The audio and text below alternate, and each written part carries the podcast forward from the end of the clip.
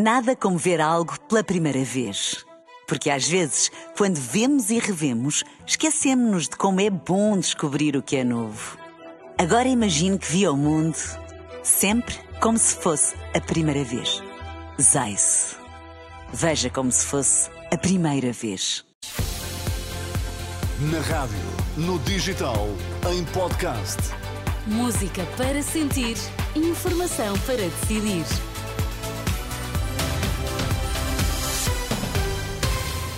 Informação para decidir neste primeiro dia do ano. Quais são os destaques a esta hora? Chefes de medicina interna demitem-se no Hospital de Cascais, dizendo que está em causa a segurança dos doentes. Mais de 30 mil casas no Japão continuam sem energia depois do terremoto de 7,6. Olá, boa tarde. Demitiram-se os chefes da equipa de medicina interna do Hospital de Cascais, segundo a CNN Portugal, que cita uma carta enviada ao Conselho de Administração. Os chefes de equipa de medicina interna e os assistentes hospitalares, que desempenham funções de chefes de balcão, consideram que está em causa a qualidade da atividade assistencial prestada e a segurança dos doentes. Os médicos consideram que o número de doentes internados no serviço de observação é muito superior à capacidade máxima. Apontam também a escassez de condições materiais, incluindo falta de macas. Os chefes de equipa do Hospital de Cascais afirmam estar a assumir de forma insustentável cada vez mais tarefas e funções com elevado desgaste físico e psicológico. E as urgências hospitalares continuam sob pressão, é o que está a acontecer no Hospital Padre Américo em Penafiel.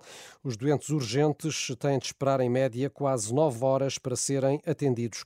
É um dos principais hospitais do país com maior tempo de espera nas urgências. Em Lisboa, no Hospital de Santa Maria, os doentes considerados urgentes têm de esperar quase oito horas. Ainda na área metropolitana da capital, destaque para o Hospital Amadora Sintra, onde a espera ronda as quatro horas para um doente urgente. Greve nos comboios pode provocar perturbações já a partir da próxima noite, convocada para amanhã e quinta-feira pelos sindicatos representativos dos trabalhadores da empresa Infraestruturas de Portugal. Apesar de estarem previstos serviços mínimos, a paralisação pode afetar a circulação de comboios em todo o país, quer na CP, quer na Fertagos. Intensificação do trânsito ao longo da tarde é o que prevêem as autoridades, que apelam aos condutores para não adotar comportamentos de risco, como o excesso de velocidade ou o consumo de álcool. A capitão Lígia dos Santos, da GNR, adianta que é na Autostrada do Norte que se espera mais trânsito entre hoje e amanhã. Prevemos Uh, sim, um aumento do fluxo rodoviário, ainda assim espaçado e alongado ao longo das horas deste, do dia de hoje e do dia da manhã também. Uh, as vias uh, onde prevemos um maior fluxo rodoviário será forçosamente a autostrada número 1, bem como outras autostradas, como por exemplo a A2, a A23, mais para o interior do país, também o IP3 em Coimbra, um ponto importante do, do, do distrito de Coimbra para o interior do país, nomeadamente para o distrito de Viseu. Nos últimos três dias do ano, a GNR registrou três mortos e 13 feridos graves, na sequência de cerca de 500 acidentes nas estradas.